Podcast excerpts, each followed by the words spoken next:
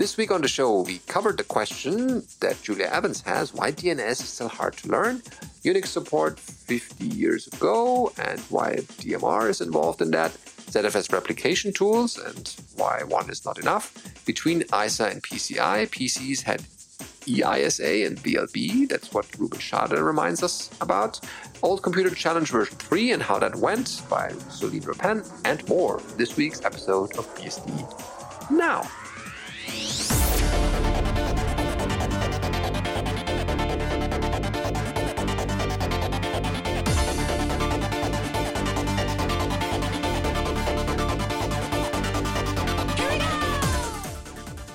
BSD Now, episode 526 ZFS Replication Tools, recorded on the 30th of August 2023.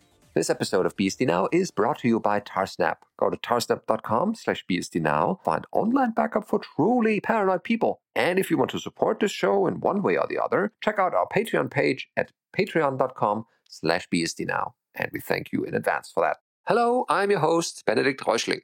And I'm Tom Jones. Welcome. Hope you had a nice week and we're just waiting for this episode to come out. And here it is. Well, maybe other things in your life are more important. We can totally understand that. Uh, but this article in the headlines, the first one, is why DNS is still hard to learn. And maybe people may already be nodding and saying, yeah, yeah, it's always a DNS problem. But Julia Evans has uh, more information about the whole topic, and she writes I write a lot about technologies that I found hard to learn about. A while back, my friend Sumana asked me an interesting question Why are these things so hard to learn about, and why do they seem so mysterious?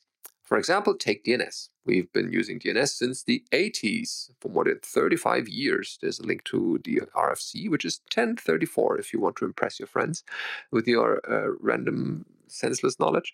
It's used in every website on the internet, and it's pretty stable in a lot of ways. It works the exact same way it did 30 years ago. But it took me years to figure out how to confidently debug DNS issues, and I've been I've seen a lot of other programmers struggle with debugging DNS problems as well. So what's going on? Here are a couple of thoughts about why learning so to troubleshoot DNS problems is hard.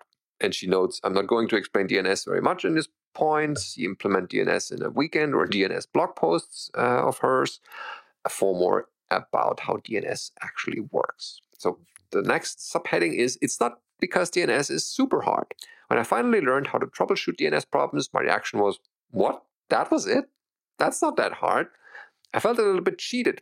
I could explain to you everything that I found confusing about DNS in a few hours. So if DNS is not all that complicated, why did it take me so many years to figure out how to troubleshoot pretty basic DNS issues, like my domain doesn't resolve even though I've set it up correctly, or dig and my browser have different DNS results. Why? And I wasn't alone in finding DNS hard to learn. I've talked to a lot of smart friends who are very experienced programmers about DNS of the years, and many of them either didn't feel comfortable making simple DNS changes to the websites, or were confused about basic facts about DNS work, how DNS works, or did understand DNS basics pretty well, but had the, some of the same knowledge gaps that I'd struggled with. So if we're struggling with the same things about DNS, what's going on? Why is it hard to learn if for so many people? Here are some ideas a lot of the system is hidden. When you make a DNS request on your computer, the basic theory is first, your computer makes a request to a server called resolver. Second, the resolver checks its cache and makes requests to some other servers called authoritative name servers. Here's a few things that you don't see the resolver's cache. What's in there? Which library code in your computer is making a DNS request? Is it libc get adder info? If so, is uh, it's the getaddrinfo from glibc or Musl or Apple? Is it your browser's DNS code?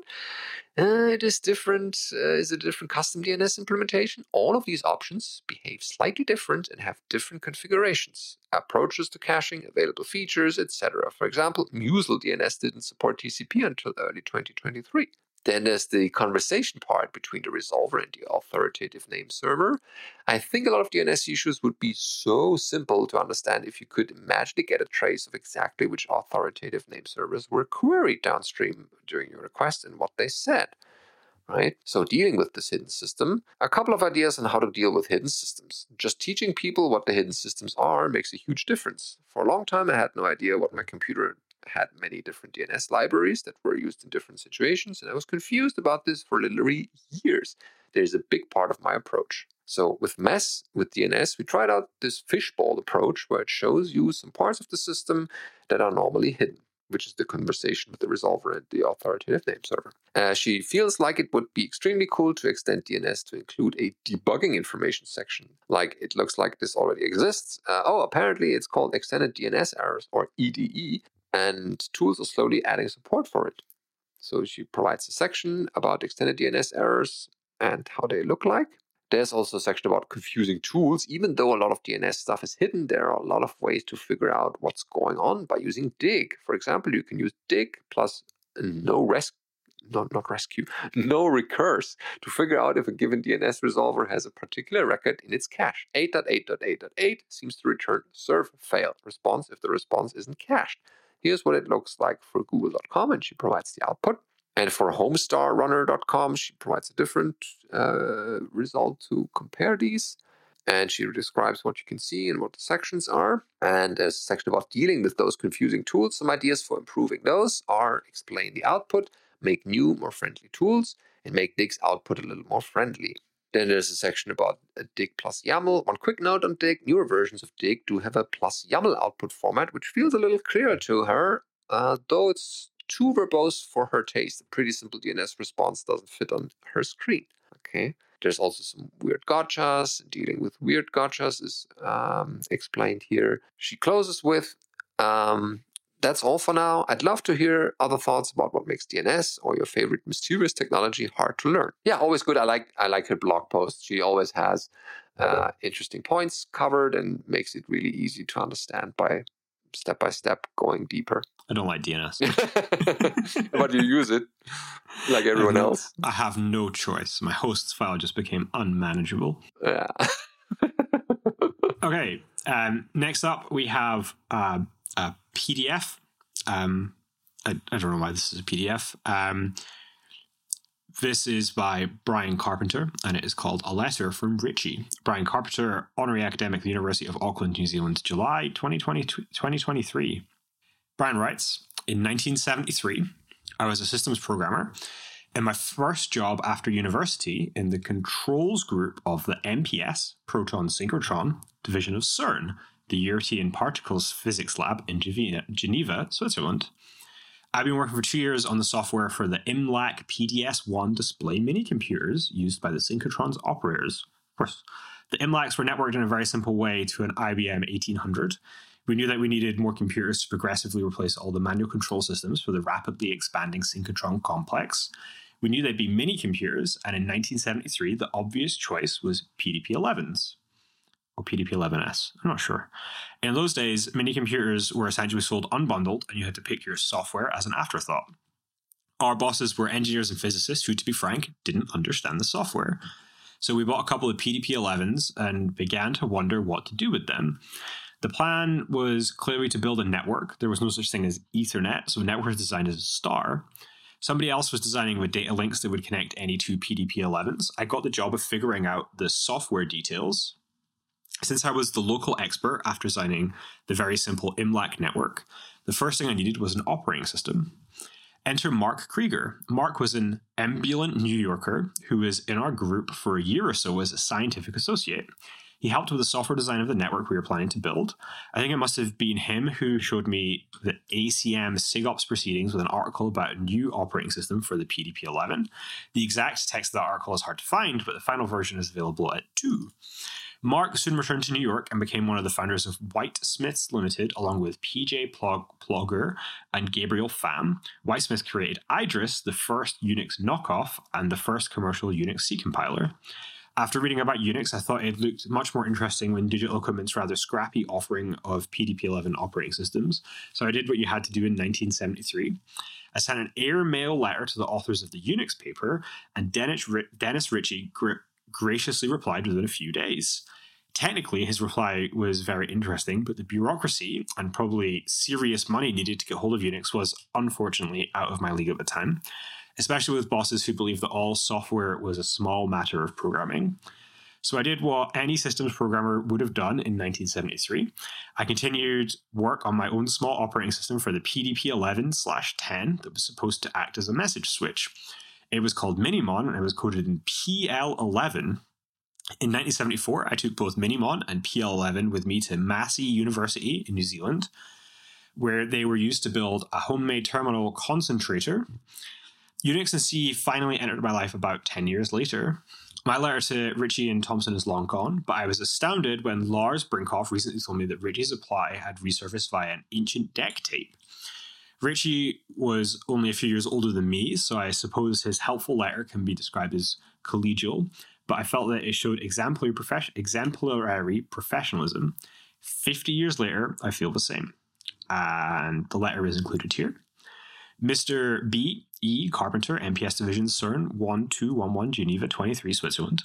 Dear Mr. Carpenter, this is in response to your letter of November 27, reference MPS slash CO slash BC slash JE. I don't have any idea what that means. Hmm. the Unix system, its software, and its documentation are proprietary to the Bell system and are currently being released under a license from the Western Electric Company only to educational institutions. The possibility of extending such licenses to governmental and commercial organizations is being considered, however. To obtain information about such license, you may write to Mr. R.G. Champazian at uh, address. You should also send a copy of your letter to Mr. S.P. Morgan. Mr. Champazian will acknowledge your letter and will inform you as soon as a decision has been reached.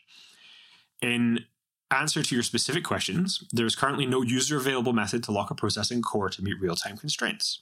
This should be very easy to add, however, since the system has internal to it a flag which prevents swapping the processor's core image. Somewhat more work would be required to arrange that physical core occupied by the process lies at the edge of available space, which is desirable to prevent fragmentation of physical address space. The system will run with only one RK disk, although naturally both response time and available disk space are better with the swapping disk and the user file space on separate devices. Incidentally, I think the SIGOPS conference version of the paper was overly optimistic about the amount of memory needed. We are unable to support machines with less than 32 kilowords of core. There is no automatic way of initiating a process in response to an interrupt. The approach we would take to this is to have an existing process which wakes up in response to the interrupt and creates a new process. Unless the time requirements are very strict, I don't think this is a problem. Although Unix for non segmentation PDP11 still exists, we are unable to support it since its internal structure is so different from the current system and it requires so much handcrafting to adapt it to the hardware configuration. It is trivial to introduce a new user program such as a compiler, since one merely need merely place the file containing the program in a particular directory. Since device drivers are in general fairly easy, uh, since the interface between the system and the drivers is quite clean, it does require some knowledge of the way the system operates. Fortran definitely supports the floating point hardware. In fact, we recommend it if much use is to be made of Fortran. The compiler generates the same kind of semi interpretive threaded code as does DEC Fortran. I suspect it is somewhat slower than DEC since Fortran is not heavily used by us. We have not felt compelled to optimize it as carefully. If you're at all adventurous in this area, I can advise using the C, which is a language in which Unix itself and most of the software is written. C is a true compiler which generates excellent code and supports both single and double point, double precision floating point arithmetic. I can give no definitive answer as far as cost is concerned. As I indicated, Unix is currently being made available only to educational institutions. This is on a cost free basis. I can't predict any charges that might be made should licenses be extended on a broader basis, but I doubt if they would seem excessive. I'm not sure you mean by software support. Of course, all the ordinary software comes with the system, editor, language processor, utilities, and so forth. If you refer to continuing support, the situation is still not very clear. We hope to be able to send out occasional mailings describing bugs found in new software and to generate tapes of the appropriate source programs. Still, you will have to take into account the fact that your only source of information is a two man operation an ocean away. DMR. Hmm. Cool. I, I, think the, the, Unix support case is still uh, being worked out. Yeah. Could very well be.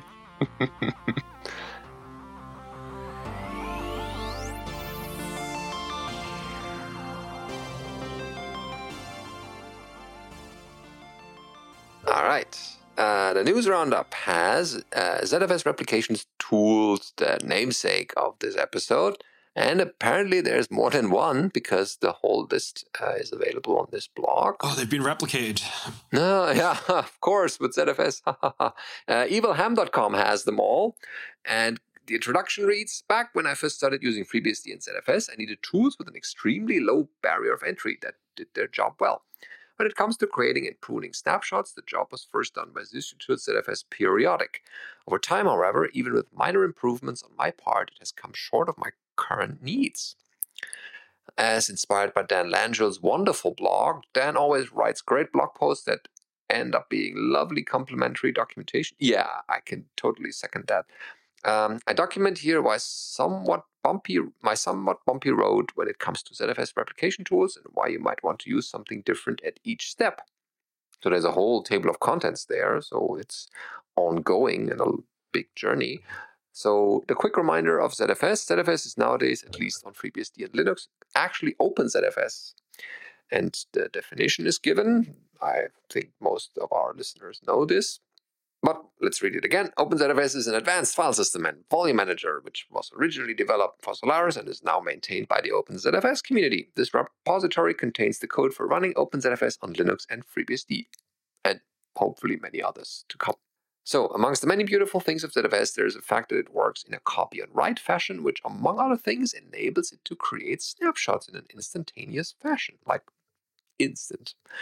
That is, we can assign a name to a known state with e.g. ZFS snapshot dash r z root at good state, or even shorter ZFS snap because you can abbreviate that minus r z root at good state, or whatever you name your pool uh, instead of z root. Keep an on working, and if we get to a bad state, discard any changes made since then by issuing a rollback. That means we can have a very handy way of having real life save points and more relaxed fashion. Together with ZFS send and receive, we quickly have a basis for remote backup, system that is incremental. Now that ZFS data set encryption is a thing, it too can be encrypted. So first, uh, the snapshot creation and pruning with ZFS periodic is um, described because that's what they used uh, back in 2019 uh, when they were just a Linux user and then jumping to FreeBSD. They used this utility and they describe a little bit how it's used and what they uh, what the issues are. Then they uh, used ZFS replication with ZXfer snapshots take care of local mess ups, but they don't serve as a backup. For that, I took to ZXfer, which is simple to use and has worked great with some caveats.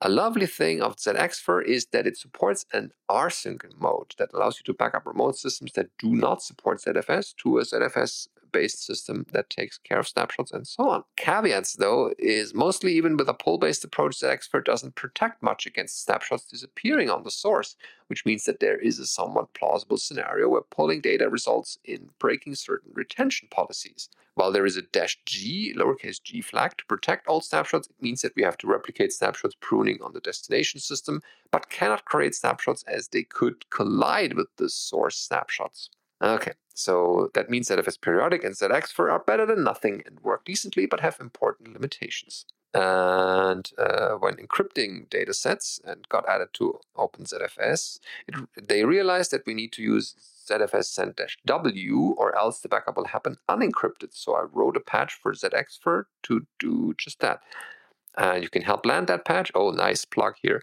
in ZXfer. It is basically only missing the man page and usage text, but my man page syntax is rusty and time is not on abundant available commodity. I'd love to help you land this change though. Then they did snapshot creating and pruning with Sanoid after having read Dan Langille's blog about it. They based their configuration mostly on Dan's uh, post, so check out that. That's linked, of course, from their blog post and also from our, well, indirectly from our show notes. And then they did the migration of ZFS periodic to Sanoid. They describe how to use that and the commands they had, as well as some of the output. And what's the issue there? Yeah, this is, as Dan documented, works wonderfully after taking into account the cronjab uh, caveat and using lockf.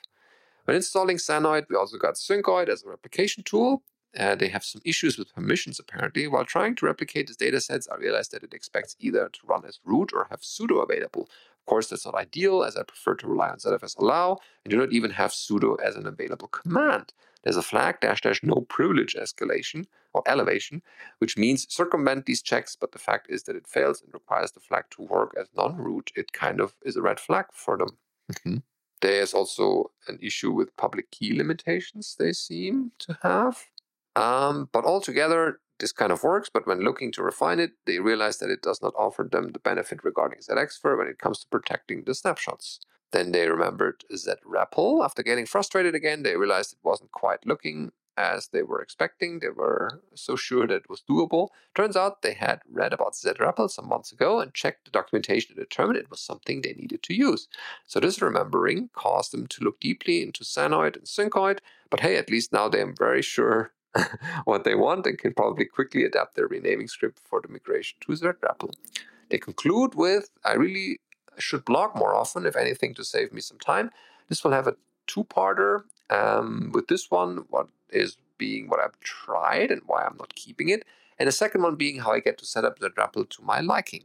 They also added some bonus tools from the Fediverse that were posted, and I guess that's rest of the blog post. And if there's part two coming, then we'd be happy to cover that too. Okay. Next up, we have uh, a blog post by um, Ruben at rubenerd.com. And Ruben writes Between ISA and PCI, PCs had eISA and VLB. The late 1980s, early 1990s were a fascinating period of the computer industry.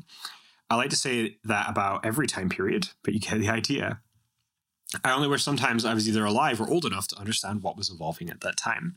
In creating the PC for mostly off the shelf components, IBM had unintentionally set the wheels in Notion for an open ish computer ecosystem. Other computers like other computer companies like Apple had their third party cloners, but this was the first time no one business or entity controlled the destiny of a platform. Though I bet Commodore could have used divine control by that time period, eh? Um, this wasn't from lack of trying and attempt to steer the direction of the PC market, IBM had attempted to supplant the AT ISA bus with their own microchannel architecture with their PS2 machines in 1987. Fun fact FreeBSD1 didn't support microchannel. Uh, ISA's bottlenecks and limitations were becoming a severe hindrance uh, to further improvements to the PC, and MCA would let IBM collect royalties. PC clone manufacturers were having none of it. And this is where history glitches a couple of times. Take a look at most computer motherboards from this time period, and you'll certainly find a mix of ISA and PSA and PCI slots. But there were transitional fossils, so to speak, and so they look unusual. The first was the Extended Industry Standard Architecture, or EISA, introduced a year after MCA. These slots were a functional superset of ISA, maintained full backwards compatibility, and crucially were royalty free. The staggered pins appear similar of the slot one used by Pentium 2 in the following decade with the same potential for alignment issues. But with them came 32 bit data bus, higher data rates, and software controls in lieu of jumpers. By 1993, graphics cards were reaching even EISA's improved bandwidth limits, so VESA went back to ISA and implemented the VESA Local Bus, or VLB. As I mentioned on Mastodon, I only learned this week that it wasn't a tongue in cheek initialism for very long bus.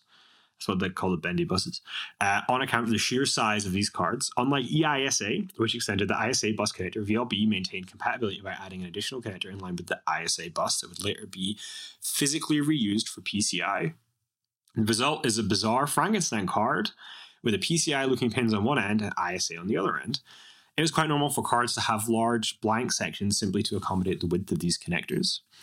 PCI was introduced scarcely a year later after VLB, and by 1997, the graphics industry had begun moving to AGP. But now, with all the hoops modern graphics card manufacturers are going through to accommodate additional power delivery, we may yet see another weird mishmash of connectors again. Maybe. Hmm. Yeah, at least they didn't the EU try to make the chargers for mobile phones uniform to everyone's uh, surprise. That's a different problem. yeah. But yeah, yeah so many adapters, so many cables. And they just, the old ones are just laying around and collect dust. I mean, Apple Apple did a different bus architecture for the um the the last Intel Mac Pro. I can't remember what it's called. Um, I think we're just going to get PCI. I think we're just stuck with it. Something, yeah. against PTI. You can you can move a lot of data through PCI. Yeah, still today. You're going to put those spicy pins next to the fun data pins. yeah. Uh, remember our old computer? No, that wasn't our, our computer challenge, but the old computer challenge by Celine. Well, Oh, it seems like the internet uh, died. Tom disconnected, but no worries. We will be back again. Uh, the old computer challenge by Celine is the one we will cover today because part two is out and it seems like it came to an unexpected uh, end uh, because it has post-mortem, in the title. So here it goes. Challenge report.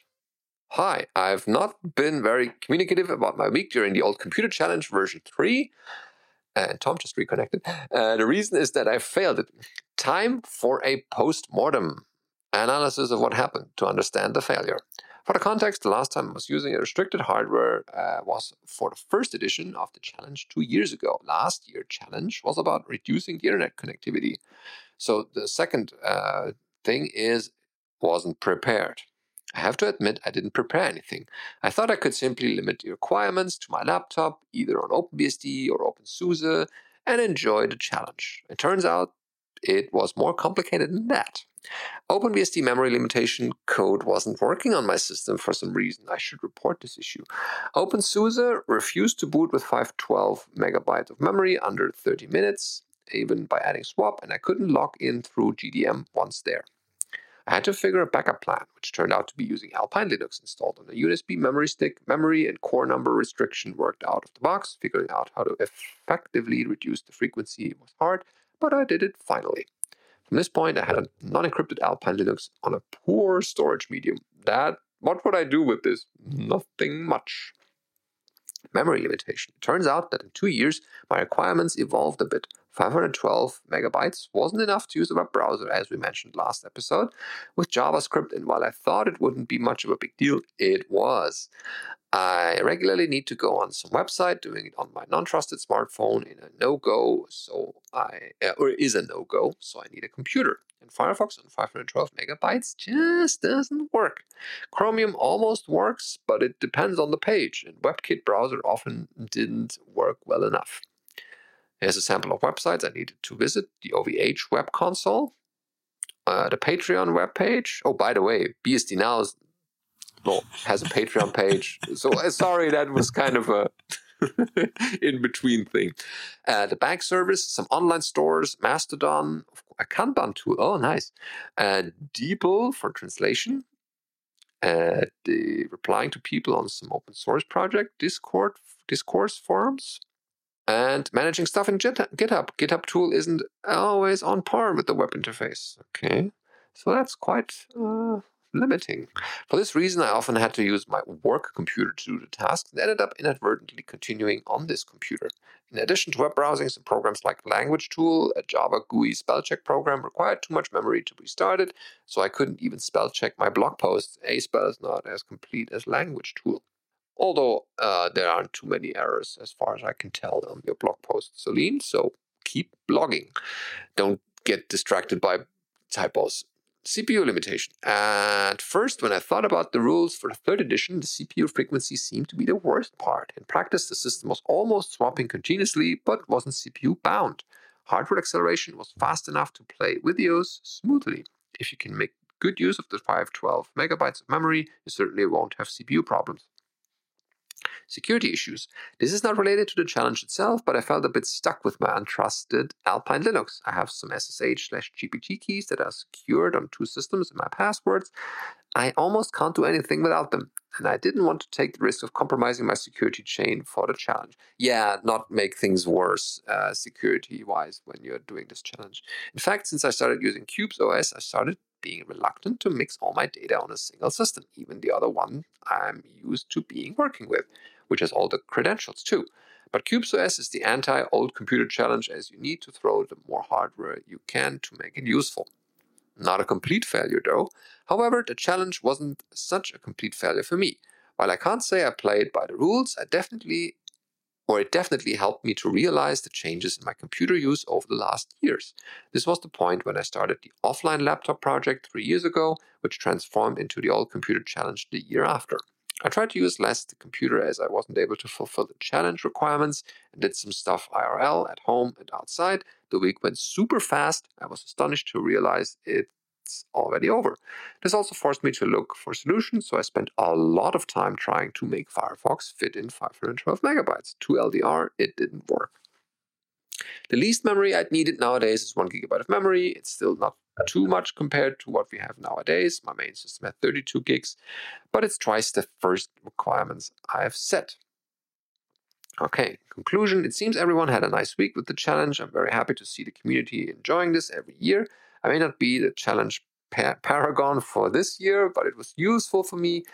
And since then, I could stop thinking about how to improve my computer usage. Yeah, that I think is a good uh, takeaway, even though, or no matter how the challenge went. Next challenge would be, or should be two weeks long. Oh, yeah, also good. So that you can see that you can really survive. cool. It's, it's really cool. And it wouldn't be a challenge if it was really easy. Um, yeah, and it, it's not too challenging. And I think the how do how I use my computer, how often do I use certain apps, and how stuck am I in certain apps, like whatever it is, YouTube or Reddit or whatever. It could very well be that slowing things down, hardware wise, would also mean you slow down your use of these apps because if they're so quickly available, then of course you consume them more. It yeah, guilty yeah. as charged here. But no, it, it's really cool. I'd love to know what other people's experiences were were with this challenge because yeah, maybe it's just not enough memory. But it's kind of sad because hmm. 512 megabytes of memory should be enough for anyone. It's quite a yeah. lot of memory. According to some people, it's a lot of memory. Yeah, you could fit a lot of stuff in there already. But the apps are very heavy. We had that in a previous episode, right, where everything is Electron now that just eats memory for breakfast. So some some articles are big, some articles are short. Some articles are just there's little bits, there's little bits, and something fits in the Beastie Bits. yeah, first up in the Beastie Bits, we have a video which I didn't watch because it's 55 minutes long, and it is uh, decuser.github.io, and it is installing and using Research Unix version 7 on the Open SimH PDP-11 emulator. A video walking the user through the process of installing and using Research Unix 7 on the Open SimH PDP-11 slash 45 and PDP-11 slash 70 emulators. Enjoy. I, I'm sure you will. Uh, I just I didn't have time to watch an hour long mm. video, um, but it looks good. Yep. Next thing, I found a whole lot of cheat sheets on GitHub, uh, github.com slash cheat slash cheat sheets, and there you can start scrolling. Uh, pretty much for any Unix command or other commands or programs that you can think of, uh, there's a cheat sheet for that. It Turns out they collected some of them or made some of them uh, their own. I'm not sure. Um, this repository contains community sourced cheat sheets to be used with cheat and similar applications. So everything from uh, 7-zip till uh, what's the last one? ZSH, of course, with of course all the other uh, numbers or letters in between. And I think I came in uh, via the Vim plugins, it turns out, uh, to that repository, and then found it interesting enough to be added to the show. If you if you did ZX for, you'd probably guarantee to be the last command on the list. yeah, that yeah that is uh, definitely good to have as a cheat sheet. Next, we have a post on Reddit on the, the slash r BSD subreddit from Dragasit, um, introducing the BSD.cafe. I'm so excited to get coffee and BSD in one place. um, they are excited to present the first building block of the BSD Cafe project. When I registered this domain months ago, I envisioned a themed bar, the bar's not a cafe, a bar where we could casually chat about BSD systems, Linux, and open source technology among friends, acquaintances, and patrons. But like any bar, discussions can cover a wide range of topics while respecting everyone. BSD Cafe will be a hub of various tools and services provided by BSD. The first brick is a new Mastodon instance, a gateway to the Fediverse. Registration is open, and the server will be moderated under clear guidelines promoting good behavior and zero tolerance for hate towards anyone. Inclusivity, respect, and constructive dialogue are key values of this new instance. The server is currently hosted in Finland on a small VM based on FreeBSD. The service is divided into VNet jails connected in a LAN via local bridges. A VPN system is also installed but not yet activated to move individual jails to different machines. Multimedia data and cache are hosted on another physical server, FreeBSD within a jail, with a cloud front in Cloudflare in front. The aim is to cache and geo-distribute data, reducing network traffic on the main VPS. Reverse proxy mail server, media server, and instance are all reachable via IPv6. Cool. The instance starts empty. Uh, no unnecessary content was preloaded. I wanted to grow organically based on users' interests and following. There won't be any preemptive blocks at this stage. Users are encouraged to promote. Users are encouraged to promptly report anything they find worth flagging. Apart from my user at Stefano, I've added a bot from the beginning named FreeBSD Fortune, FB Fortune, which will automatically post a FreeBSD Fortune every hour. More similar bots for other BSD systems uh, and beyond will be added as time permits. Join me at mastodon.bsd.cafe to build a constructive inclusive community, a safe and relaxing space for everyone. Soon I'll publish a website on bsd.cafe with an overview of tools, services, rules, uptime, and more. That's cool. Thanks for doing that. Yeah, we'll watch this space, and if there's something uh, new coming up, then we'll be happy to remind people to check out their favorite BSD cafe. Next thing is a bit more on the security side because keystroke timing obfuscation has been added to SSH. Uh, the OpenBSD journal tells us in there from the SIGINT department. Uh, Damien Miller has committed support for keystroke timing obfuscation to SSH. What is this thing? This attempts to hide inter-keystroke timings by sending interactive traffic at fixed intervals. The default is 20 milliseconds when there is only a small amount of data being sent. It also sends fake chaff keystrokes for a random interval after the last real keystroke. These are controlled by a new SSH underscore config underscore obscure keystroke timing keyword.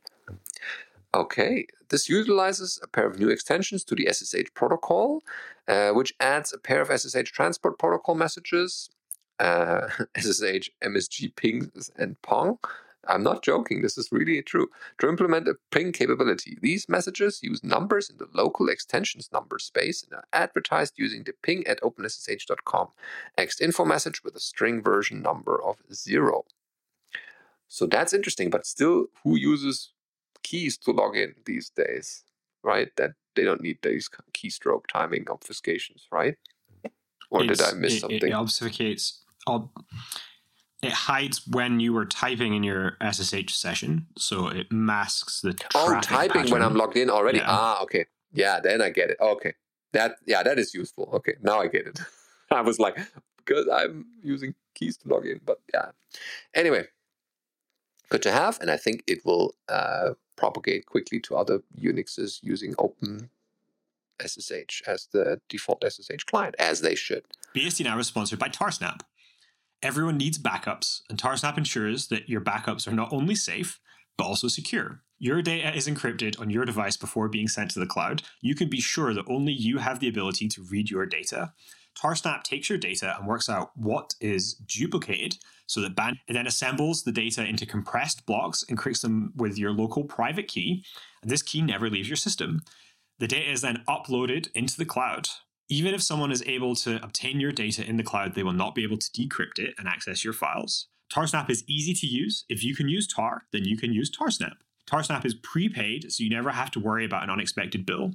Tarsnap is fully open source, allowing you to inspect the code and make sure it does what we say it does. And Tarsnap has bug bounties so that if you find errors in the code, you can get paid for helping make the software better. With clients on all major platforms, there's no excuse not to have good backups. Go to tarsnap.com to learn more.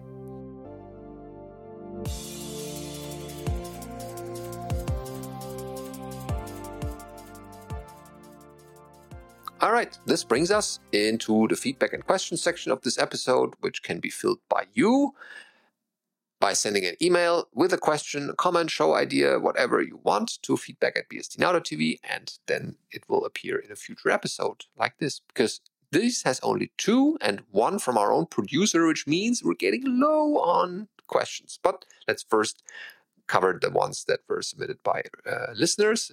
First is Daniel with a favorite episode question or comment goes like, hey, y'all, you asked for it, so here you go. While I, have listened to about every BSD Now episode, that is a long listen. Thanks for that. I can really recall a few specific ones. However, there is this one cheesy, catchy title that is hard to forget the Cantrillogy, episode 181. I did have to look up the number. Yeah, I don't know it all uh, by head, but Cantrillogy rings a bell. That was before my time. Especially featuring dtrace again in the last episode just made me think of it again. Uh, now, given that Bryan and Adam have started this shiny new computer company named Oxide, still keeping the lights on in Illumos land, what could possibly be an excellent upcoming show? Hmm, interviewing both, of course. Please, please, please. Cheers aus dem Ruhrpott. Ha, cool. Hallo Daniel. Uh, yeah, cool. Uh, we try, right? Could be uh, definitely a nice thing to have another a can quadrilogy. It, then. it would it would be more more interviews. Okay, next we have uh, another favorite episode. This time from Sam. Dear BSD now, I noticed everyone stopped trying to name us. I think I think when we went to J- Jason, it just got too confusing. Like there's so many names. Uh, yeah, so many Yeah. J's in the first just all be letter. J's. You need to change your name, Benedict. We'd be set. Yeah, I What- I'm, what's I'm your the odd man out. Benedict? C. Yeah, it doesn't work. Christopher. Yeah. You should have thought about this when you Christopher. picked your name. Uh, Uh, yeah, I should have consulted with my mother Sa- when I Sam was born. writes, In Um, response to your call for listener feedback on favorite episodes, I found that those that spread the word about new features, e.g., OpenZFS2 becoming standard in FreeBSD 13, OpenSSH supporting Fido, have been really helpful for me as a user of FreeBSD. Episodes that discuss emerging technologies like CHERI, like CHERI, episode 468, which I guess was the interview of Brooks, and RISC-V, episode 425, uh, I don't recall this one, have been great introductions that prompted me to read more about those subjects. I've also enjoyed interviews that discuss fun real world applications of BSD, like the Shell community that Solène Rapenne administers, episode 435. Trenton Schulz robotics work, episode 321. And of course, your Oh, interviews yes. with BSD community celebrities like Kirk McKusick, episode 278, and Theo de Raadt, episode 6, are ones I sought out when I found out found your show after they aired. Coverage of stories like NASA programmer remembers debugging Lisp in deep space, episode 465, and the 20 year old bug that went to Mars, episode 437, are just plain cool. Thanks for producing a great show, Sam. Thanks, Sam. Oh yeah, that's really a good cut through things we covered in the past, and also a good reminder to keep these interesting to the audience. And here's a question from JT to us, uh, the moderators. What have your what, what has your favorite episode been? So, hmm. I would cheat and say episode 404, where we both weren't there, where we handed it over to completely other people uh, that you weren't used to. Uh, so the title is, of course, Hosts Not That, that Found. was, that was a good joke. Um, Uh, I, I I always really enjoy the the interviews because it- it's the rare time we were creating content where we get to add add something to the world, um, and I feel like we get to give back a little bit. I really enjoyed the interview we did with Warren Toomey, um, especially with how difficult it was to arrange with Australia, which we're now old hands at. oh, yeah. Um, yeah, that was probably my favorite one in recent times. I really enjoyed speaking to Warren. It was good to have someone outside the BSD community, but with lots of relevant history, and it was it was fun to speak to him. Oh, yeah. Yeah, Lu- Lucas interviews are also always nice, and he keeps coming back uh, as much as we try to keep him from this show. No, no, he's he's a good lad to talk to, and yeah, he's always uh, on also his own news in the BSD space since he's writing so much, and that makes it interesting. And there's there's always topics that um, you would think you haven't discussed with Lucas, right? And he still keeps coming and tells us these, so that's always uh, appreciated. Yeah, so and the interviews mix up the regular episodes a bit with um, people we haven't covered, people bringing new ideas, bringing in something dynamic. Because here we have our show notes, we go from top to bottom, and in an interview we have, of course, we have a kind of a number of questions we sent them before, but it can totally deviate into a different direction, or we have follow up questions, and that is unpredictable because we don't know what people might say unless uh, the interview is live, right? And so, yeah, these are the ones that also are, uh, yeah, reminding me of making the show interesting this way and talking to people and asking whether they would be interested in doing interviews. All right, um, that is bringing us to the end of this episode, but our producer is still nagging us to tell you that there is a BSD Now Telegram channel, apparently. T.me slash BSD Now is the address. And last time we checked, there were 63 Something people like in that. there. 63. It 36? was definitely 60. It was in Something with a six. No one's no one said hello to me in Ah, the last okay. hour, so we'll, we'll see what happens. we'll see how long that uh, lasts. Uh, so yeah, that's one other way of reaching us besides the BSD uh, feedback at BSDNow.tv feedback email address. Uh, if you found something interesting on the web or that you want to discuss maybe or have a question, towards us or um, anything you always wanted to tell, then send it to feedback at bsdnow.tv and we will hopefully cover it in a future episode. Uh, that's it for us. BSD Euro BSDCon is coming up for me at least. Uh, I think we will do some type, or at least try to drag a couple people before a microphone, but I can't uh, promise anything. Uh, but once I'm back from the conference, I'll be definitely uh, giving you a bit of things that were happening there the talks, the people, uh, other activities that happened, the Dev Summit, and other cool things you might be interested in. And yeah, then we'll be back in a regular uh, way. We also do in the first week of October our um, hackathon in Oslo, Norway. Uh, the BSD, the FreeBSD hackathon. I think uh, Tom has a couple things about that. How, that. Mm, yeah. no, was I wasn't prepared. So I was trying to figure out when October is, and it's very soon. Um, yeah, the start of October, uh, we're going to do a FreeBSD ports and infrastructure hackathon in Oslo. Um, uh, there's information on the FreeBSD wiki under the hackathons page. If you'd if you'd like to come along, you should get in touch. We're always happy to have more people. We'd like to uh, exceed the capacity of the space because we were told we wouldn't, and I think that would be quite funny. They have sofas, which would be a first for FreeBSD hackathon. Oh no, no, the one last all the year more reason sofas, to go. We just didn't sit on them. Uh, oh yeah, that yeah, that was also special. Okay, that's all we have for you today. Enjoy your week, stay well, and till next week.